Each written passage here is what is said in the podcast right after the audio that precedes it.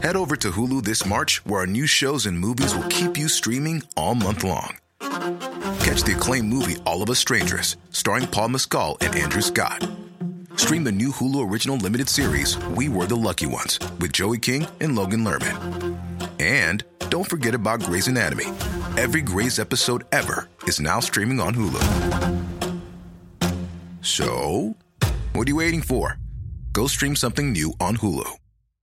Millions of people have lost weight with personalized plans from Noom, like Evan, who can't stand salads and still lost fifty pounds.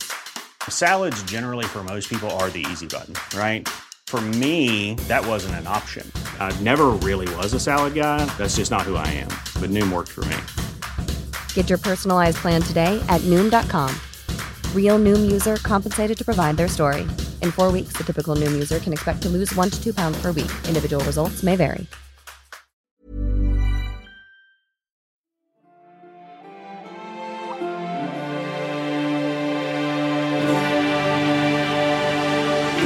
Velkommen til Mægtige Middelalder, en podcast, hvor middelalderforskere taler om den magiske, mystiske og frem for alt mægtige middelalder. Mit navn er Thomas E. Proholm, og når jeg ikke er vært på denne podcast, er jeg lektor i middelalderhistorie på Syddansk Universitet.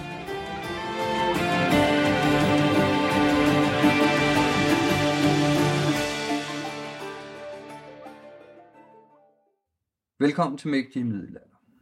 Modsat, hvad mange tror, så spillede heksefølgelser ikke nogen særlig stor rolle i middelalderen. Men kætteri, altså afvigelse fra fundamentale doktriner af den kristne tro, det var så afgjort genstand for stigende opmærksomhed og undertrykkelse. Men altså, trolddom var i det meste af middelalderen noget, man anså som overtro og idioti i fundamentet for kanonisk ret, altså kirkeretten, der blev skrevet i elleve fyrre, når det er kendt som Gratians dekret, der behandles trolddom, men typisk skriver Gratian bare sådan noget i stil med, hvis du som dumme kvinder tror et eller andet, at man kan opnå det der helt via magi, så skam dig, gør bud, bed nogen Ave Maria, og så ellers videre med livet. Og det var det. Mens trolddommen en kort overgang synes at nyde større bevågenhed omkring år tretten hundrede, og som blandt andet kan ses i opløsningen af tempelherreordenen, så handlede det egentlig ikke rigtigt om trolddom så meget som et opgør i toppen af middelalderens samfund mellem paver, konger og ærkebiskopper. Og det er et emne, jeg arbejder på i øjeblikket, og som jeg lover at vende tilbage til her på podcasten. Men altså, trolddom var frem til omkring midten af fjortenhundredetallet, mest noget, der omhandlede problematisk med en relativt ufarlig folkeovertro, eller det var noget, der foregik i samfundets elite, og især blandt højlærte gejstlige. Og i begge tilfælde var det ikke noget, der kunne mobilisere masseforfølgelser eller henrettelser. Hekseprocesserne hører ganske enkelt til i midten, eller fra midten af fjortenhundredetallet og op i sekstenhundredetallet. Alligevel findes kimen til disse processer i senmiddelalderen, og det er det, denne episode handler om. Og med mig for at fortælle dels om hekseprocessernes begyndelse i senmiddelalderen, og dels deres betydning for danske hekseprocesser, er min kollega Louise Nyholm Kallestrup, professor i tidlig moderne historie på S D U. Velkommen, Louise. Tak for det. Louise, jeg er sikker på, at mange af lytterne kender dig, men alligevel kan du ikke kort øh, starte med at skitsere, hvad dit forskningsemne er? Jo, det vil jeg gerne. Og jeg vil jo starte med at sige, at det ikke er hekse eller hekseri, som jeg tit øh, øh, bliver præsenteret som en, der, der ved noget om. Det ved jeg måske også, men det er hekseforfølgelser. Så øh, det er jo nok det, jeg, det, jeg arbejder mest med, selve forfølgelsesdelen. Jeg er ikke så optaget af, om de rører i en gryde, eller om de har en spidshat på, men det er klart, at den slags øh, øh, billeder kommer jo ind over en gang imellem. Og i sådan lidt bredere forstand, så arbejder jeg med, med ja, tidlig moderne historie. Så perioden fra ca. fjorten halvtreds og op til seksten halvtreds er, er der, hvor at, at jeg plejer at boldre mig øhm, rigtig gerne af noget, hvor kirken er indover. Men det er den jo heldigvis over det meste på det tidspunkt, så reformationen. Øhm, og hvis jeg sådan skal zoome helt ind på, øhm, hvad jeg synes er, er den allerfedeste periode i historien, så er det fra femten halvfjerds til seksten tredive. Så det er, er der, hvor jeg har det rigtig godt. Ja, det vil sige, at i dag der kommer du til at slumme den lidt nede i den, det den tidligere periode. Forhistorie. Det er nemlig det, man skal. Og i vores tilfælde her, øh, jamen der er der jo ikke nogen tvivl om, selvom jeg selvfølgelig slår korsets tegn for mig i forhold til hekse og trolddom og alt det her, ikke? Og madame mim og hvad det ellers kan være, øh, man forbinder middelalderen, så kan jeg jo heller ikke løbe fra, at vi har en senmiddelalderlig begyndelse på det, der bliver hekseprocesser, øh, den her behandling af øh, trolddom som et fænomen, der er farligere end bare det Gratian omtalt som det dumme kvinder tror, eller sådan noget. Ikke? Og i øvrigt, bare lige for os for mænd, den jo med det samme. Ikke? Altså middelalderens trolddomsbegreb, øh, altså praktikerne er i højere grad, i hvert fald hvad der teksterne viser, højere grad er, er mænd, øh, gejstlige lærte, end det er øh, næsten på stedforstand manikeret. Ikke? Men Louise, hvornår er det begyndt, at det her fokus på, på trolddom, som jo er noget, man taler om middelalderen, hvornår er det skifter fra det her øh, overtro, eller ikke særlig problematisk, til den begynder det faktisk at blive noget, som de gejstlige øh, er interesseret i? Ja, øh, man kan måske starte en lille smule tidligere, og så kan man øh, tage fat i ham, der bliver centrum for det hele, nemlig djævlen. Og det er jo sådan, at djævlens, altså som figur eller skikkelse, øh, er jo ikke en fast størrelse. Det er jo ikke sådan, at, øh, at så bliver Bibelens tekster skrevet, og så ved vi alle sammen, hvem djævlen er. Og især i forhold til magien og magiens virkning, der har det en betydning, eller der har djævlen en betydning. Øhm, fordi det er først, når vi, når vi når op i, godt op i middelalderen, øh, Thomas Aquinas, der systematiserer den her tro på, at jamen, okay, det er faktisk djævlen, der er, er kilden til magi.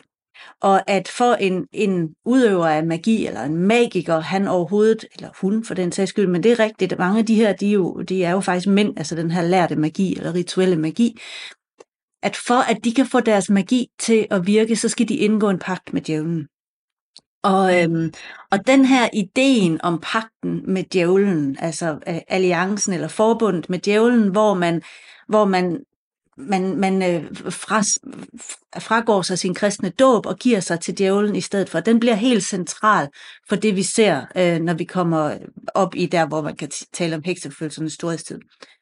Så hvis vi nu spoler frem til, øh, til fjorten tredivernes, så har vi altså en, en, en lært klasse, som, som er fuldstændig afklaret med, at kilden til magi er djævlen, og at, at øh, al virkning kommer fra ham, og, og det er ikke længere en illusion. Altså, vi er ikke længere tilbage i Gratian og, og Augustin, der mener, at det er, det er illusioner. Det her, nu, det, nu, nu, øh, nu det, det er muligvis ikke en sand kærlighed, du kan få, men det er dog noget, der kan opleves øh, som, som en kærlighed, hvis du bruger magi til kærlighed. Øhm, så, så djævlen, han, øh, magikeren har en pagt med djævlen. Det kan godt være, at magikeren ikke selv mener, han har en pagt med djævlen, men så har han indgået en pagt eksp- eller implicit med djævlen, altså indirekte, øhm, fordi bare det hans handlinger, bare det han bruger magi, det betyder, at jamen, selvfølgelig har han gjort det. Så man kan godt indgå en pagt med djævlen, uden man selv ved det. Øhm, og den her idé om, om djævlens rolle i magi, at han, øh, at han spiller den her centrale rolle, den, den skal man lige have med.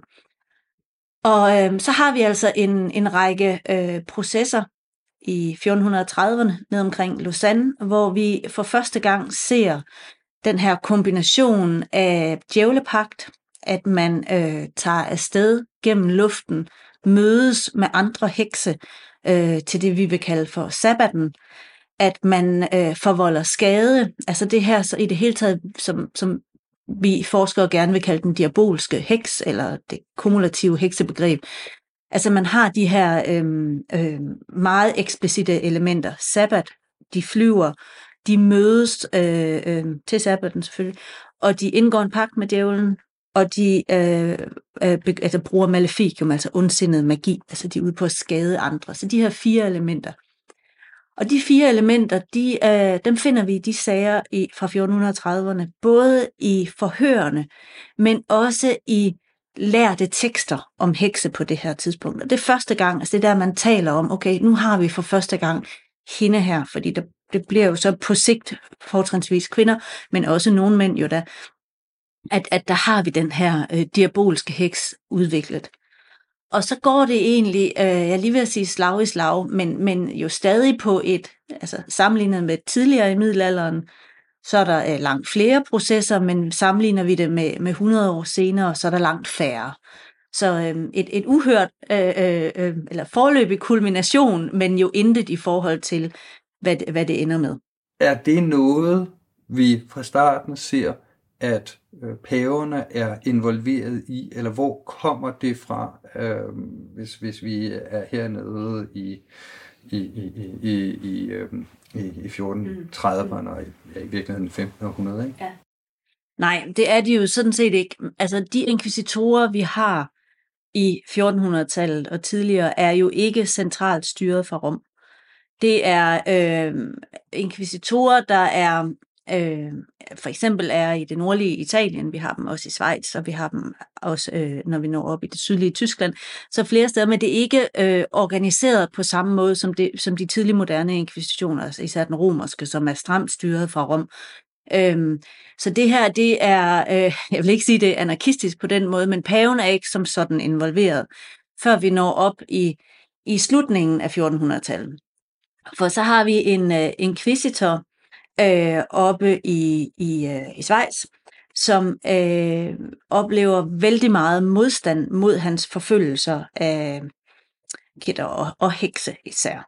Og, og de her, den her modstand, han oplever, gør, at han, og det bliver ganske kort fortalt, opnår pavens støtte til at få altså, øh, øh, autoriteten til at gennemføre de her forfølgelser, de her retssager, ned af Heinrich Kramer, eller Institoris. Og, øh, og han øh, optager et, en pavebulle fra øh, Innocens den ottende.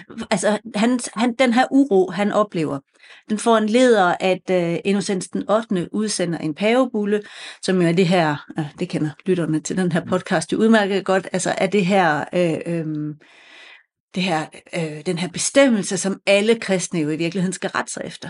Og i den pavebulle, der skriver han, at øh, der beskriver han de her hekse og alle deres horrible gerninger. Og det gør han i fjorten fireogfirs. Øhm, og den her pavebulle er jo egentlig bare ment som et politisk dokument til, at Institoris, eller Kramer, kan vi kalde ham begge dele, at han kan, øh, han kan gå tilbage og sige, se, jeg har pavens opbakning til det, jeg gør. Han er skingerne skør, den her mand. Men på det her tidspunkt, der, der virker han jo stadig i de her forfølgelser. Men når den her pavebulle, den bliver så kendt, så er det fordi nogle få år senere, så skriver eller samler øh, øh, Institoris øh, det, som senere bliver kendt som heksehammeren, altså Malleus Maleficarum, og der trykker han den her pavebulle i. Så, så, så øh, Malleus Maleficarum, som vi kommer til at tale om, tænker jeg lige om et øjeblik, øh, som er den her manual i hekseforfølgelser og hvordan du skal genkende dem, den får så i virkeligheden det her øh, sådan indirekte pavens blåstempling, fordi at den bliver, bliver øh, udgivet med pavebullen. Så det ser ud, som om paven faktisk øh, øh, godkender de her forfølgelser, og faktisk øh, mere end det, altså at han, at han opildner til dem. Og det er også derfor, man kalder den her bulle for, for heksebullen. Mm. Ja, altså hele den her Heinrich Kramer-historie, den, den er jo dybt fascinerende på cirka alle planer, og han, som du siger, det virker som om, han er fuldstændig forrygt, og, og, og hele historien er, han dybest set, han tager til Innsbruck, mm. øh, og jeg har glemt, hvorfor det skal være Innsbruck, men det han i hvert fald render rundt og laver, det er nemlig sådan noget dyneløfteri, ikke? Det er slet ikke det, der oprindeligt var meningen, men han begynder at undersøge alle mulige kvinders seksuelle liv, og det var ikke meningen, og det går helt galt, da han begynder at interessere sig for borgmesterens øh, kones seksuelle liv, ikke? Og det ender jo så med, at han bliver drevet ud af mm. af Innsbruck, og de, de truer med at lynche ham, ikke? Så det er også sådan, mm. næsten sådan en, en hævnaktion. Jo, jo, og det er der, hvor han, han begynder at spørge til, om hun var jomfru, da hun blev gift. Og så. Ja. Altså, det, det bliver sådan, altså, det bliver sådan helt øh, fordrejet, og, og hvor landsbyen, eller ikke landsbyen, for det er jo byen, ikke også? Altså, jo bakker hende op i, at det skal hun ikke svare på, og det nægter hun at svare på, ikke også? Okay. Jo, og der er jo sådan noget damage control, at, at øh, jeg mener, det er hertugen faktisk, der sidder en hertug dernede i Østrig, øh, som faktisk hyrer en anden øh, lært øh, fyr, der hedder Ulrich Müller eller Ulrich Molitor, til at skrive sådan et så at sige modskrift, ja. der, der så at sige er set, set things right. Og denne, den kommer så at sige Malleus i møde med, at den siger, jamen altså, der er nogle kvinder, der tror, de gør ditten, dutten, datten, ikke? Men altså, vi er næsten tilbage ved Augustin, ikke? Altså, hvis, og Gratian, ikke? Hvis de tror på det, så er de idioter, ikke? Mm. Øhm, altså, der kommer simpelthen modsvar, som jo også viser, at, at vi er stadig i, i en, en brydningstid, ikke? Hvad er det her egentlig for noget? Hvad er det her heksespørgsmål, trolddomsspørgsmål, kvinder især som praktikere? Øhm, den, den, den, den, den bekræfter nogle af, man kan sige sådan, Kremers grundantagelser, men den, den, den slår også en brems i. Ja. Ikke? Men det er jo ikke punktum for den, men, men, men før vi kommer til at tale videre om Malleus betydning, for den, det, den er uundgåelig siden hen, ikke? Så øh, kan man sige, at vi har jo bevæget os meget i det, øh, i det, i det tyske, det sydtyske i virkeligheden indtil videre. Der er lidt oppe i Nordøstfrankrig i fjorten halvfjerdserne, det der, der hedder øh, La Vauderie d'Arras, altså virkelig sådan valdenseriet mm. i Arras, men det er sådan en, en, en kort ting, ikke? I Danmark har vi noget, der tyder på, at, vi, at Danmark er, er, er påvirket, eller det er noget, der, der er på... Øhm, han har sagt tapetet i Danmark før reformationen. Altså vi ved jo, vi ved at der er forfulgt troldfolk i Danmark. Mm. Øh, men jeg vil jo snarere sige, at altså ligesom, ligesom andre steder i Europa, så er der ikke noget, der tyder på, at der har været massive forfølgelser af troldfolk i Danmark før reformationen. Det har været enkeltprocesser, og vi har, hvis vi kigger bredere på Skandinavien, så har vi jo øh, altså nogen processer bevaret. Vi har nogle øh, referencer i nogle registre på sager fra femten trediverne i Danmark, men vi har ikke nogen fulde processer bevaret. Så øh, det er jo sådan typisk der, hvor historikerne, de øh, i hvert fald tidligere sagde, nå, så kan vi ikke komme videre. Vi har ikke nogen retssager, og dem kan vi, os trolddomshistorikere, vi kan godt lide retssager. Men vi kan heldigvis også godt lide andre kilder. Øh, og dem er der jo mange af. Og øh, altså for det første, så kan vi se de her kvinder, som, som bliver fuldstændig grotesk beskrevet, de her onde kvinder, som, som bliver grotesk beskrevet i Malleus, dem har vi masser af eksempler på, i både i den førkristne øh, litteratur, men, men jo også i, på kalkmalerierne i kirkerne, og vi har dem, hvor de overlapper hele vejen hen over reformationsskældet også, beskrivelser af de her øh, onde kvinder. Og så har vi, øh, så har vi, nu er vi så oppe i Christian den andens tid, så nu er vi jo oppe lige inden, at, at han bliver øh, vippet af pinden, at øh, der forbereder han jo det her enorme lovarbejde med landloven, eller landsloven og byloven.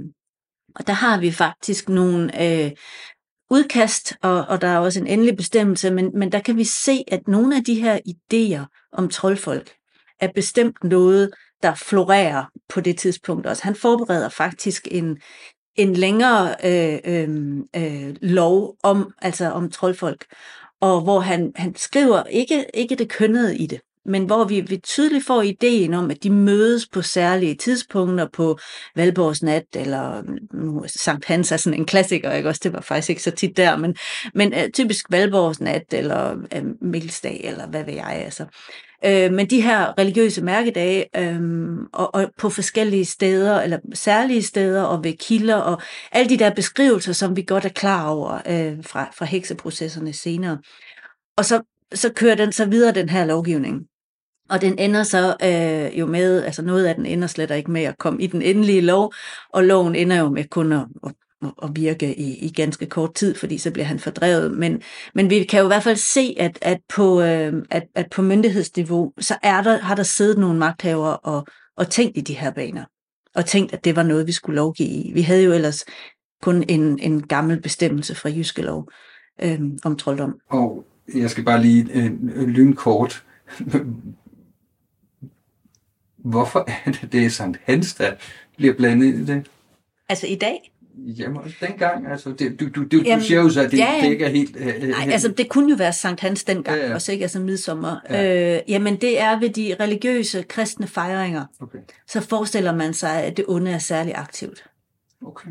Så, øh, og det er jo i virkeligheden også derfor, at man tænder blus til Sankt Hans. Det var, det gjorde man jo på mange tidspunkter, det var for at holde det onde væk, fordi man vidste, at det ville være, når, når, det, når det gode fejrer, så vil det onde være ekstra aktivt. Ja, jeg havde fornemmelsen, det var sådan det her med, med forestillinger og af, af, af kampen om det gode og, ja. og det onde, ja. ikke? Og der er sådan nogle, ja. sådan nogle særlige tidspunkter, som det hedder i, i Hollywood-film, hvor portalerne til helvede er åbne. Ja, og det er de der. Mm. Ja. Men der er øh, de her apokalyptiske forestillinger, som også florerer. At, at, at det er også noget, du forestiller dig, eller ikke forestiller dig, noget vi ved, at Christian mm. den anden er optaget af. Altså nu er Christian den anden, vil jeg sådan prøve at lægge lidt, og så vil jeg prøve i stedet for at gå over til, til den generelle stemning fra anden halvdel af fjortenhundredetallet. Der kan vi se, øh, altså vi ved fra andre dele af Europa, det er både Sydeuropa og Nordeuropa, at, men især i Italien har vi de her flagellanter, der, der, der sådan, øh, altså der er jo simpelthen apokalyptiske stemninger og forventninger om, at lige om lidt, så går verden under.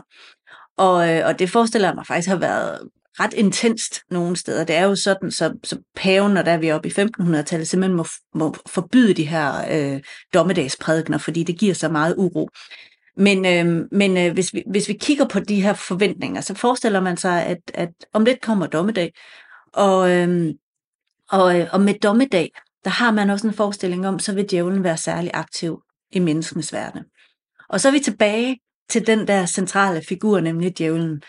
Så man skal forestille sig, at her løber nogle ting sammen, ikke? Fordi man jo for det første har nu ideen om, okay, det er djævlen, der er virksom i magien. Det er ham, de allierer sig med. Og når den smelter sammen med, og så kan man jo ikke rigtig tale om høn eller ægget her, vel? Altså, hvad kom først? Det må blive sådan en diskussion. Ikke?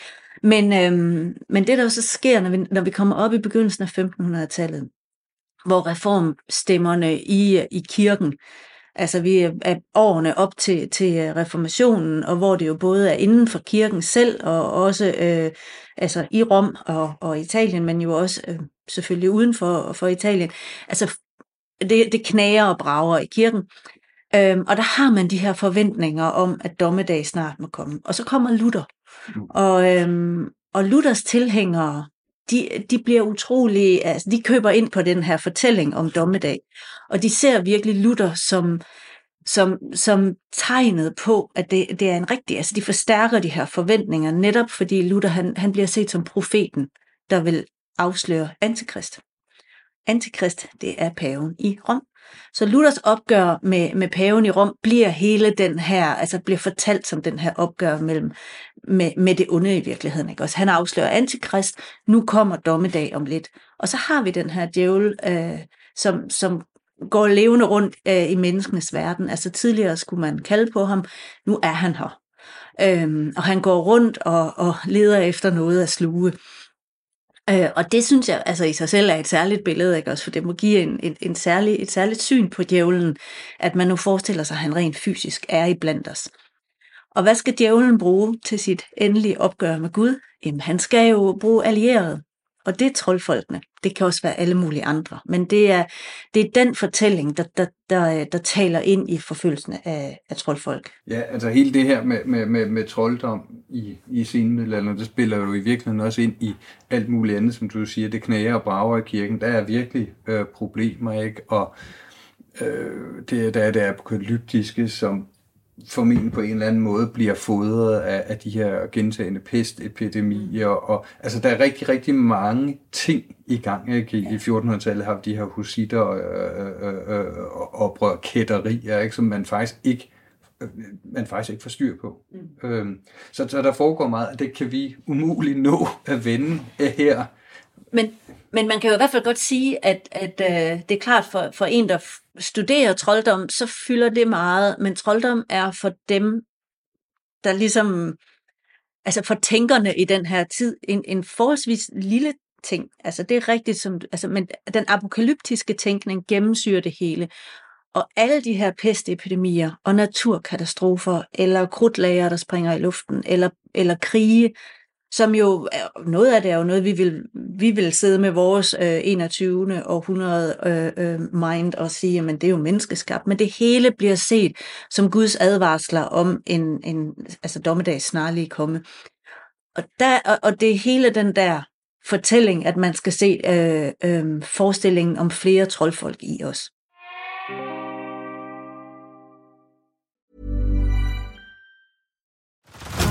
Head over to Hulu this March, where our new shows and movies will keep you streaming all month long. Catch the acclaimed movie, All of Us Strangers, starring Paul Mescal and Andrew Scott.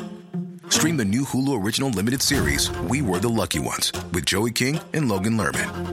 And don't forget about Grey's Anatomy. Every Grey's episode ever is now streaming on Hulu.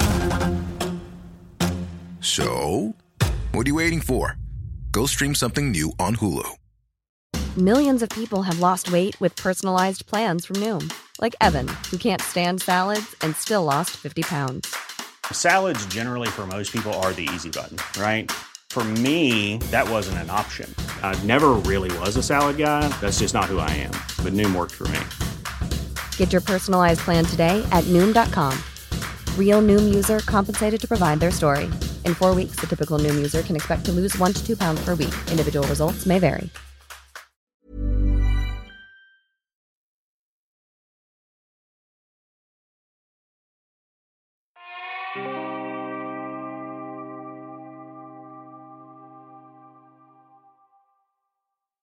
Nu har vi jo så fået øh, bragt Heinrich Kramer på banen. Vi har fortalt om Christian den anden. Vi har bevæget os øh, på den rigtige side af reformationen, men nu går det jo galt. Vi skal jo også tale om tiden efter reformationen, øh, netop fordi det er jo, øh, som jeg også har, øh, en af mine andre gæster tidligere på podcasten, Martin Vangsgaard og Jørgensen, har påpeget, ikke, at det der brud, vi Øhm, i Danmark har haft en tendens til at se reformationen som, altså det er som om, ja, han har sagt, at solen stiger op over Danmark efter mange århundredes øh, mørke, ikke? Altså det passer jo ikke, vel? Der er jo en kontinuitet. Øhm, og øhm, der er jeg jo nødt til at spørge sådan en bog som Malleus Maleficarum, lavet af en dominikanermunk i slutningen af fjortenhundredetallet. Øhm, altså enhver, der interesserer sig for populærkultur og hekse, vil vide, at der findes den her heksehammer, ikke? Og den er jo sådan meget øh, øh, omtalt og hollywoodiseret, ikke? Men, men den findes jo også, ikke? Og der, der, der sker noget i begyndelsen af femtenhundredetallet med den, og, og det har en betydning også i det reformerede Danmark bagefter, ikke? Altså den... Den er jo det her, ja, nu har jeg brugt udtrykket grotesk et par gange, ikke? Altså kvindefjendske, øh, kvinder er øh, altså dybest set mere tilbøjelige til hekseri. Jamen, den er helt grotesk. Og, ja. Altså et eksempel er, at, at, at kvinder er skabt af affald, nemlig af mandens ribben. Alle de der eksempler, som, som jeg ikke behøver at ridse op for dig, men som jeg lige synes, altså nu kan vi tage dem her, ikke? Øhm, og, øh, altså, og den... Den bliver jo altså trykt første gang der i slutningen af fjortenhundredetallet, og så får, får den sådan en bølge, altså den når jo at blive genudgivet rigtig mange gange, kommer i mange oplag, øh, og den får sådan en bølge i begyndelsen af femtenhundredetallet. Men, men jeg tror, og det er jo ikke noget, at, at jeg har fundet ud af, altså det er der jo enighed om i, i forskningen også, at grunden til, at den findes i så mange oplag, det er jo lige præcis, fordi den er så grotesk.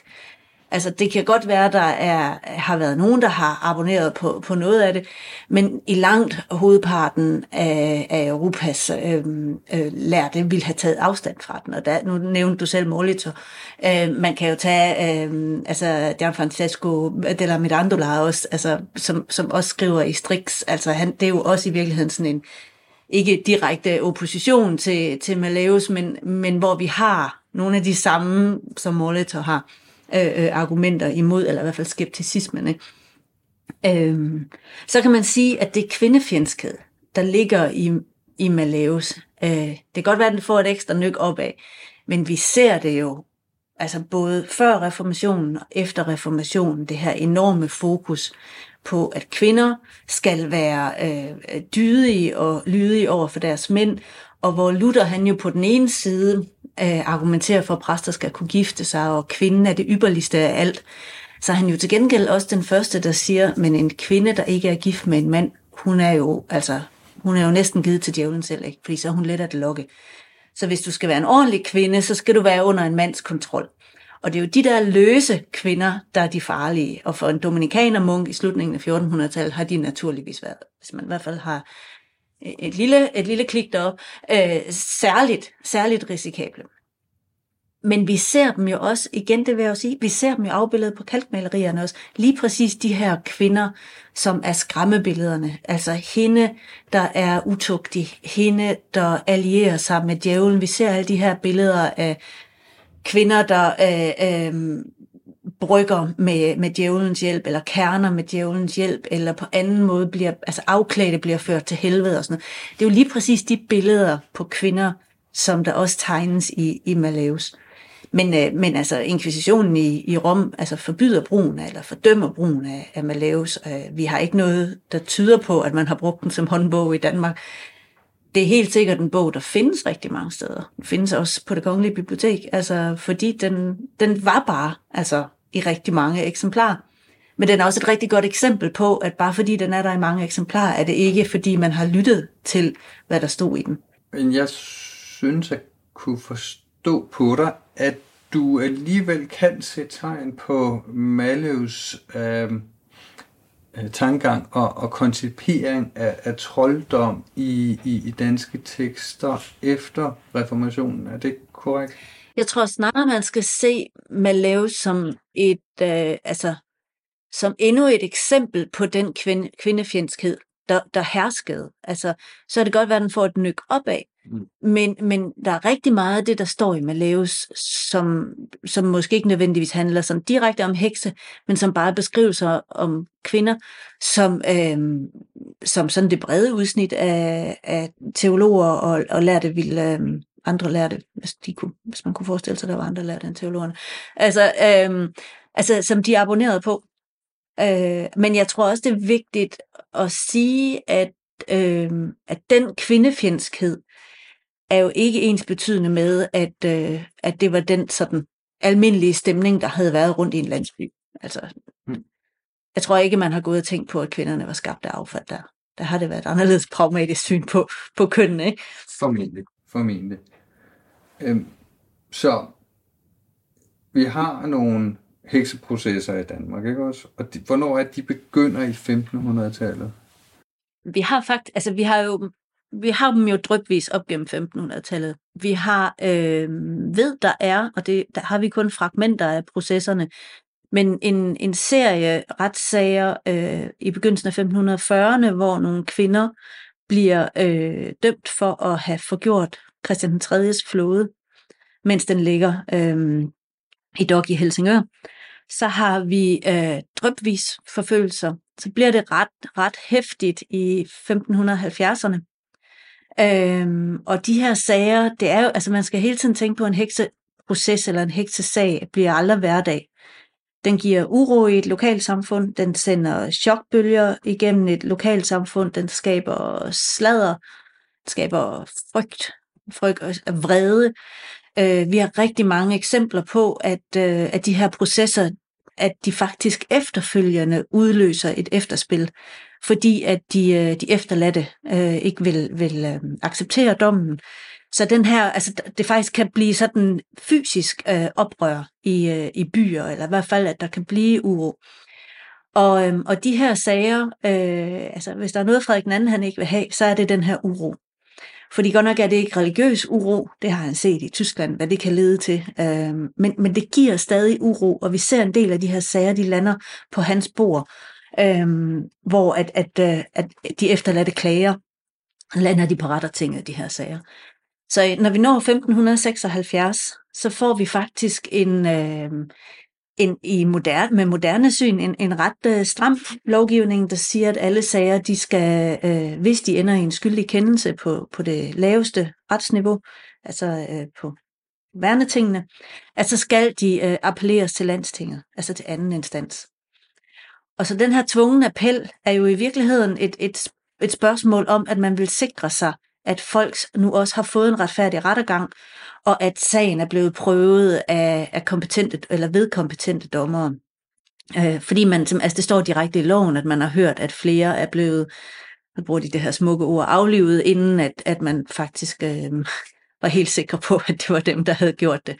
Øhm, og der kan vi se, altså hvis man kigger på noget af, af materialet i femten halvfjerdserne, at der faktisk er nogle sager, som giver ret meget uro, og det ser vi også. Vi har også en sag i femten halvfemserne, hvor at, at, altså fra Norge, hvor at, at de efterladte, øhm, altså det, det, det er så helt vildt, altså øh, med uro i byen, men hvor de efterladte også forsøger at få omstødt kendelsen posthumt. Når vi sådan taler om det her aspekt med hekseprocesser og trolddom, så er der jo, altså så har du bragt mange øh, ting i spil, ikke? At der er en, en, øh, en bevægelse mod, at man især begynder at interesseres for kvinder. Øh, men der er jo så også det her med, at det er jo ikke bare fordi kvinder er kvinder, vel ikke? Altså der bliver blandt noget trolddom ind, ikke? Og øh, jeg spekulerer på, øh, hvilken del der er kætteri heri. Og endelig så har vi jo talt om apokalypsen, og det er sådan lidt, lidt usammenhængende prøver at, at spørge dig om. Det er sådan set, at, at, at, om, om, om, at, om vi måske kan begynde at beskrive de her bestanddele, øh, altså øh, forholdet mellem kætteri og apokalypse og trolddom og, og kvinder. Ikke? Fordi man kan sige, sådan det store forfølgelsesperspektiv, så, så kender vi jo godt kætteriet fra tilbage i middelalderen. Ikke? Det, der ser ud som om bliver sådan det nye øh, fokus, det er, at det, den her trolddom bliver, bliver hævet fra at være øh, noget, som i hvert fald i det omfang, vi har set på teksterne, ikke? At der er nogle, nogle kloge mænd, som skriver et eller andet, ikke? Og som måske egentlig ikke er sådan særlig farligt til, at det bliver kønnet, ikke? Og at, at, at kætterien som et eller andet vranglæger går over i det her deciderede trolddom. Ikke? Og, og der, hvor jeg måske prøver at komme frem til, det er jo, hvad det er for en cocktail, vi har fat i med apokalypse, reformation og så det skift. Ja. Prøv at se, om jeg, kan... ja. om jeg har forstået det rigtigt. Æ, altså det, jeg vil sige, ikke, det er, at vi har noget levn fra senmiddelalderen. Ikke? Vi har den, den aktive djævel, det hænger sammen med apokalypsen. Vi har alle de her advarsler, hænger også sammen med apokalypsen. Æ, reformationen, den kan vi også skrive ind i den historie. Æ, så vi, og der har, det er jo helt sikkert nogle lærte forestillinger. Vi ved, at folk har hørt om de her ting. Altså vi, de kan pege på kirkerne, kalkmalerierne og sige sådan her, ikke? Du kan tage øh, øh, prædikerne fra, prædiknerne fra samtiden, og så vil du høre dem sige, djævlen sover ikke, han er vågen, han går bare rundt og, og, og leder efter dig. Og, øhm, og så har du samtidig, nu, nu bevæger vi os jo langsomt væk fra Frederik den anden, fordi det her, det blev jo først for alvor voldsomt, når vi kommer op i Christian den fjerdes tid. Og det, der sker, når vi kommer op i Christian den fjerdes tid, nu er vi så oppe i femten halvfemserne, der er han en ganske ung Øh, konge. Han bliver kronet i, i seksoghalvfems, men har jo egentlig øh, regeret via formynderstyret siden, siden otteogfirs. Øh, at i lang tid, der har der jo været forbud mod at, at diskutere religionen. Man måtte ikke have religiøse debatter. Øh, igen, Frederik den anden, ro i riget. Øh, når vi kommer op til Christian den fjerdes tid, så alle i femten halvfemserne, der er det stadig øh, farens teologer, der sidder der. Det er stadig øh, teologer, som er, er, er studerende hos Hemmingsen, som er sådan den, den store øh, rigets teologiske fader. Øh, han er en meget gammel mand på det tidspunkt, men han lever stadig, og han er repræsentant for det, vi kalder den filippistiske retning af protestantismen, altså øh, Melanchons øh, mere humanistiske øh, protestantisme. Øhm, I Tyskland har der på det her tidspunkt, når vi er oppe i femten halvfemserne, jo efterhånden i nogle år været de her religiøse stridigheder mellem Melanchthons tilhængere og, og så de her, øh, lad os bare kalde dem luthersk ortodokse eller gnesiolutteranerne, som har strides indbyrdes. Det er dem, at Frederik den anden ikke vil have inden for rigerne, for han skal ikke have det der uro. Men øhm, der, der, så der er et, rand, øh, et sammenrend af flere ting, når vi når op i femten halvfemserne.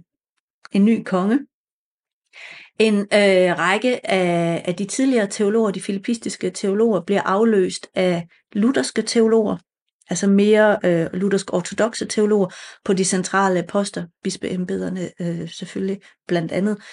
Øhm, og så, øh, så går vi langsomt ind i sekstenhundredetallet, og så ser vi altså et, et, et dansk altså en, en dansk kirke og, og et religiøst sådan klima, der, der i højere grad lukker sig om sig selv, og hvor det bliver, øh, hvor man er gået fra og gerne vil tage afstand fra det, fra det katolske, nu vil man gerne vise, at man er luthersk. Og det er en meget lang indflyvning til noget, der har med trolddom at gøre det her. Så i de første årtier af sekstenhundredetallet, der ser vi altså den her bevægelse frem mod, det bliver mere og mere luthersk, indtil det kulminerer i seksten sytten, hvor vi jo har hundrede-året for Luthers teser i, i Wittenberg. Og det skal jo fejres. Nu hedder øh, Sjællands biskop ikke længere Peder Palladius, som han gjorde lige efter reformationen. Nu hedder han Hans Poulsen Resen. Han er, øh, har faktisk tidligere flirtet lidt med kalvinismen. Det er dem, man er, er især øh, opstillet som fjendebilledet nu, kalvinisterne og jesuiterne. Øh, men nu er han blevet som sådan en, jeg lige ved at sige, en, en tidligere ryger, ikke også? Altså nu kan han ikke tåle lugten af kalvinisterne. Øh, han kan ikke tåle lugten af røg. Så han, øh, han bliver jo sådan virkelig øh, bannerfører for det lutherske.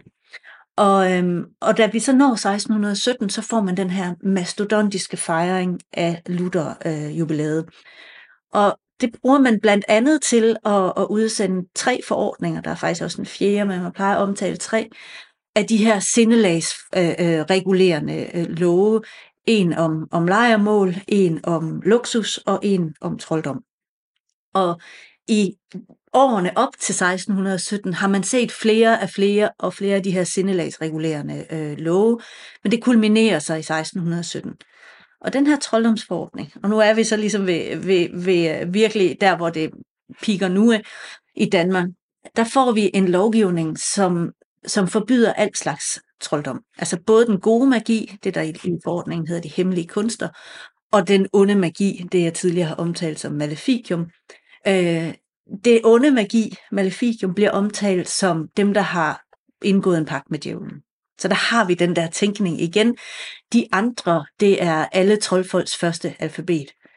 Så, så der har man sådan, hvis du, hvis du fidler med det der, så ryger du snart over i det næste. Så man har den her øh, gradbøjning af, af forbrydelsen. Og, og det, der sker efter det, det er, at så eksploderer det, især i Jylland. Øhm, øh, og det kan vi se, fordi at vi har vi har et rigtig, rigtig godt kildemateriale på Jylland. Øhm, men det udløser simpelthen øh, en, en rigtig, rigtig øh, intens forfølgelse af troldfolk i, øh, i, i Jylland. Og omkring tres procent af alle de processer, vi har i Danmark, de finder sted de næste seks år. Jeg vil nu stille dig et svært spørgsmål.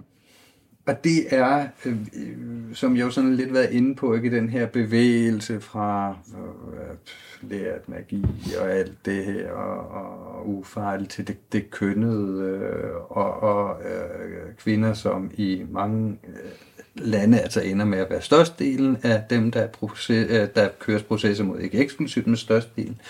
Hvis, hvis jeg nu spørger dig, sådan lidt frækt, hvorfor? Altså, er det bare fordi, altså, hvordan øh, lykkes det her skift med, at kvinder, som jeg har været til stede hele tiden, ikke også? Hvorfor er det lige pludselig, eller lige pludselig, ikke? Men hvorfor ender det med, at man øh, forestiller sig, at de er øh, primært djævelens redskab igen? Øh, for, fordi igen, altså, ja, de her apokalyptiske. Det der med djævlen og så videre, ikke? Altså, det, det, er jo, det er jo meget ældre. Ja, ja, det kommer f- er der af flere omgange. Ja. Nemlig, ikke? Så h- hvorfor er det, at vi her omkring reformationen, lige før og lige efter, ser efter, øh, hvorfor er det, at øh, der kommer den her stærk kønnet dimension? Mm. Jeg starter altså, akademiske forlag vil rigtig gerne udgive lærebøger om øh, kirken i middelalderen, eller for eksempel trolddomsforfølgelser i Europa, ikke? Og så alle os, der arbejder med trolddomsforfølgelser i Europa, vi tænker, åh, oh, nu får vi endnu en af de der, ikke også, hvor de skal forsøge at forklare det. Og der er selvfølgelig noget fælles europæisk i det her, og der mener jeg det, at kirken knager, øhm, og, og altså, der ligger noget, der ligger noget omkring cølibatsløftet, og, og, og, og noget om et, et syn på kvinden, øhm, Og, og kvinden, som, som jo på den ene side er Maria-figuren, ikke? Og så på den anden side er Eva-figuren, og det er jo også en, den, den har vi jo også gennem hele middelalderen, ikke? Men vi har jo på, altså på den måde en kirke, der knager. Så har vi, øh, altså jeg mener, reformationen bliver en katalysator for det her i Danmark i hvert fald. Øh, den gør også i Italien. Det kan vi måske se, om vi kan tage to ord om øh, senere. Men i, i Danmark, der kan man jo i hvert fald sige, at den måde, det bliver en katalysator på, er, at hele den idé omkring Luther, og Luther, der siger, jamen kvinden, der er, er i ægteskab, hun, hun er det ypperligste af alt. Øh, men Maria-figuren er jo ikke længere hellig. Maria-figuren er en, et kvindeligt ideal, og, og er jo i princippet forbilledet for, for hustruen. Men, øh, men der er bare hende, der står uden for ægteskabet, som ikke længere har noget sted at gå hen for at vise, at hun er en god kristen kvinde. Det kunne hun før reformationen, der kunne hun gå i, i, i kloster. Og de kvinder, de bliver, øh, altså de, de der kvinder, det er så én ting, ikke? Det er det der kvindesyn, det fortsætter jo, selvom man så siger, okay, nu kan præsterne gifte sig, og, og så videre. Øh, men der er stadig noget der. Så tror jeg, at der i en nordisk øh, kultur er der tradition for fortællinger om onde kvinder. Og det har jeg, jeg har siddet og optravlet de her historier. Øh, og de er onde, de er sådan rigtig onde, altså ondere end djævlen selv, og, og så onde, så djævlen er bange for dem. Sådan noget. Præcis, ikke? Og de her idéer, og det er også nogen, som, som Luthers følgere tager med ind og genfortæller. Men når vi så går over til at se på, hvordan det, og, og så er det klart, så har vi øhm, ideen om, igen, djævlen er aktiv på jorden, og så har vi en konge, der faktisk bare rigtig, og nu kongen der, det er Christian den fjerde, han vil rigtig gerne være en god luthersk monark. Og en god luthersk monark, han har en guddommelig pligt til at udrydde alle, der, der, der strider mod troen, der, der, der, der handler mod troen. Og den rigtige tro er selvfølgelig den lutherske. Øh, og han har en, en divine duty, som en, en britisk kollega øh, øh, øh, hvad hedder det, beskriver det, til at forfølge og udrydde hekse. Og, og det er jo det i virkeligheden Christian den fjerde han gør, når han udsteder seksten sytten-forordningen, som jo bliver gentaget flere gange. Øhm, og så sætter han det her i gang. Og så påbyder han faktisk alle i kronens tjeneste at rejse de her sager. Altså det vi ikke har talt, nu har vi talt meget om sådan de overordnede idéer, men det vi ikke har talt om, det er, de her sager starter jo nedefra.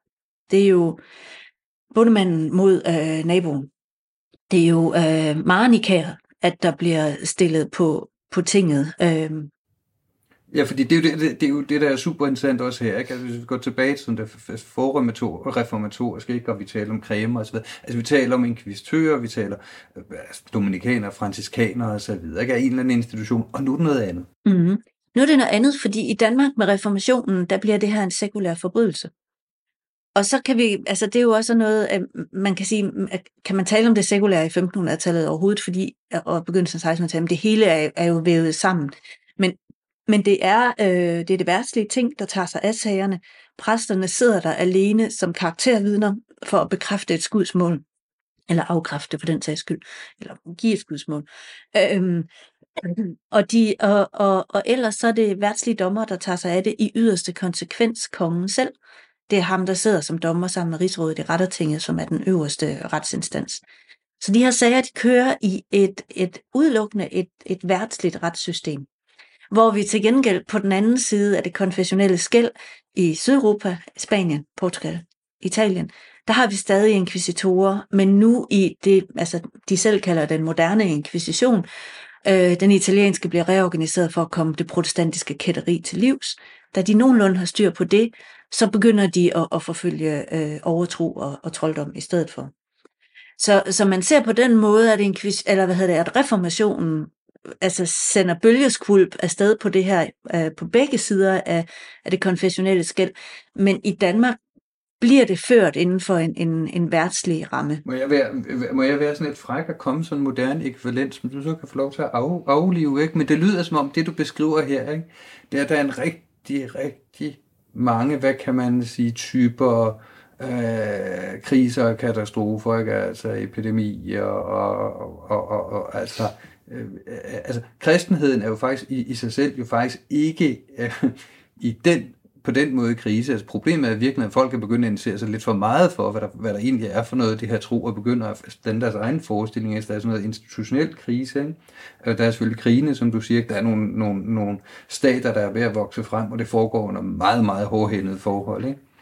Og, og her kommer så mit, Miget, og det, det, du kan afkræfte, ikke? Altså, det lyder næsten som om, at det her det er sådan en, en, en konservativ øh, øh, øh, modreaktion, ikke? På, på begge sider af det konfessionelle skel, ikke? Hvor, hvor man simpelthen skal tilbage til good, clean family values. Ikke? Det er jo rigtigt, ikke? Og det er jo også en, en, altså, det er jo også en strømning inden for reformationsforskning i det hele taget, men jo også øh, inden for det her, at der er en form for disciplinering. Og man kan jo sige, at, at det, der sker i begyndelsen af sekstenhundredetallet, ikke? Det er jo, at nu, skal, nu er det ikke nok, du bare ligesom siger, du ikke er katolsk længere. Nej, nu skal du vise helt ind i knoglerne i alt, hvad du gør, at du er luthersk evangelisk. Øhm, og det skal, det skal øh, altså den her gudfrygtighed, som, som, som kongen eller monarken skal udvise, at den indbefatter også, at alle hans undersåtter er gudfrygtige. Og, og den har man også på den anden side. Ikke? At, altså man kan ligesom se på begge sider af det konfessionelle skel. Dammit, altså det gik sgu ikke det her, vel? Altså, og det er ligesom, de har været på vej mod afgrunden længe, og, og det har de jo i virkeligheden været, altså i hvert fald siden begyndelsen af fjortenhundredetallet, nogen vil sige endnu længere, ikke også tilbage. Og så, og så, får, vi, så får man på begge sider sådan en, okay, vi skal have ryddet op i det her. Ikke? Fordi det er jo i høj grad en disciplineringskampagne, der kører med inkvisitionens indsats over for at udrydde overtro.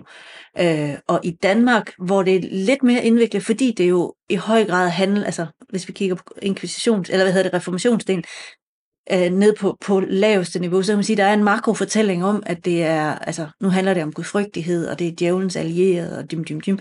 Når man går ned på, på sådan almindelig minimandsplan, så handler det jo stadig om døde køer og døde børn, og øh, uarbejdsdygtige mænd, og altså en høst, der står fejl måske, eller sildefiskeriet, der glipper det over. Altså sådan nogle enormt, altså, altså det er eksistensgrundlaget, det handler om, og, og, og lidt mindre om, øh, om vedkommende, så altså, tror at, at dommedag er lige om, om hjørnet. Jeg tror bare, det er farligt at, som man tidligere rigtig har gjort i dansk forskning, at sige, at vi har makrofortællinger, så har vi det, der foregår i, nede på, på gulvet. Fordi de her to ting, de er jo en del af den samme verden, og de hører de her fortællinger i kirken.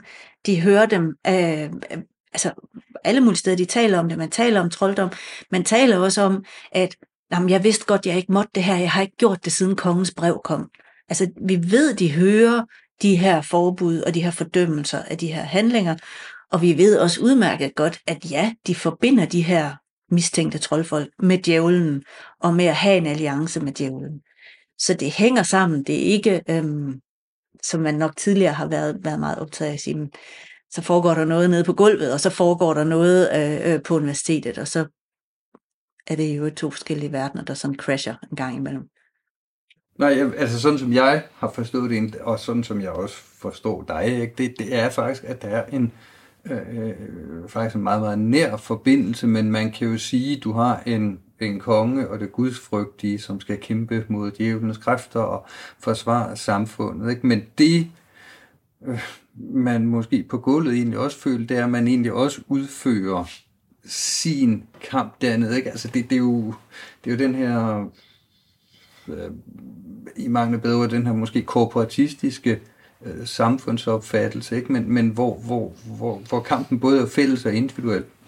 Ja, og man kan jo sige, at det, der sker, når det er, at, at øh, konge og rigsråd udste, altså udsender en lov, der forbyder, at du må signe over din ko, og du må ikke mane det onde ud af dit barn længere.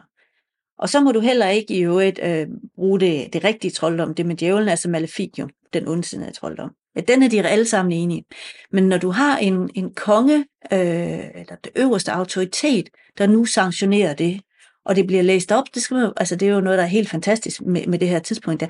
Vi ved, de her love, de bliver læst op fra prædikestolen. De sidder der alle sammen, de lytter til det, og de hører det. Og når du, når du bliver bevidstgjort fra prædikestolen, hvor præsten både prædiker, men hvor vi også får kongens love fra, altså det er i sig selv et studie, ikke? Også hvad den der prædikestol kan, og hvad de budskaber, hvilken tyngde de får, så er det jo klart, at så har du sanktioneret fra øverste hold. Der, der er du påbudt, at, at selvfølgelig skal du tage din troldkone med på tinget. Og når, når, når man siger det fra prædikestolen, at det her findes, så kunne det jo også godt være, at hende vi har mistænkt længe, at, hun, at det var rigtigt nok. Ikke? Og så har vi snebolden, der ruller. Og det giver jo sådan set rigtig god mening. Øhm, tiden er ved at være gået, men du får det spørgsmål, alle mine gæster får øh, sådan ligesom til at øh, runde af på. Det er, hvad, hvad forsker du i øjeblikket? Jeg ved, det, du har mange ting. Øh, jeg var parat til at komme med en, med en dårlig billedsprog. Det gør jeg ikke, men jeg ved, at du har gang mange ting. Ja, men jeg, altså, jeg er jo meget optaget af, øh, hvordan netop at, at trolddom konstrueres som en forbrydelse. Og det er jo den bog, jeg sidder og skriver på nu, og som meget gerne skulle, i hvert fald ifølge forlaget, ind om et par måneder, og det skal den også. Øh, men det handler jo dybest set om øh, en del af det, vi har talt om nu. Øh, altså, hvordan noget går fra faktisk øh, at være noget, vi hele tiden har vidst har været der. Altså, der har hele tiden været de her processer mod trolddom. Men pludselig, så bliver det øh, alfa og omega for monarken at vise, at det her, det gør han. Det her, det forfølger han. Det her vil han udrydde. Hvordan øh, kan man, altså hvordan kan vi prøve at forstå, hvad der er foregået? Hvordan har den der oplevelse af trolddom, hvordan er den konstrueret, sådan så den udmønter sig i den her lovgivning i seksten sytten? Så jeg forsker i, i trolddomsprocesser, men også øh, ikke bare retssagerne, også øh, opbyggelig litteratur og prædikener og billeder og, og pamfletlitteratur fra perioden femten halvtreds til, til seksten atten lige nu. Rigtig mange tak, Louise, for at du ville være med. Tak, fordi jeg måtte komme.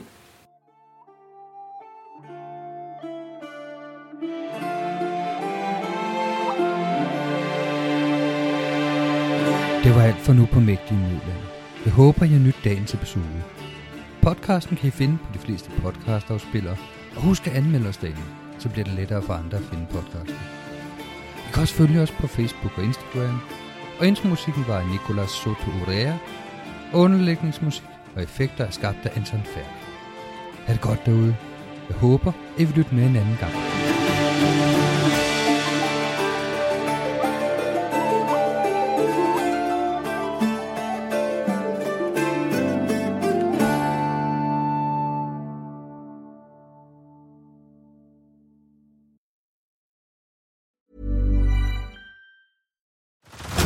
Head over to Hulu this March, where our new shows and movies will keep you streaming all month long. Catch the acclaimed movie, All of Us Strangers, starring Paul Mescal and Andrew Scott. Stream the new Hulu original limited series, We Were the Lucky Ones, with Joey King and Logan Lerman. And don't forget about Grey's Anatomy. Every Grey's episode ever is now streaming on Hulu. So, what are you waiting for? Go stream something new on Hulu.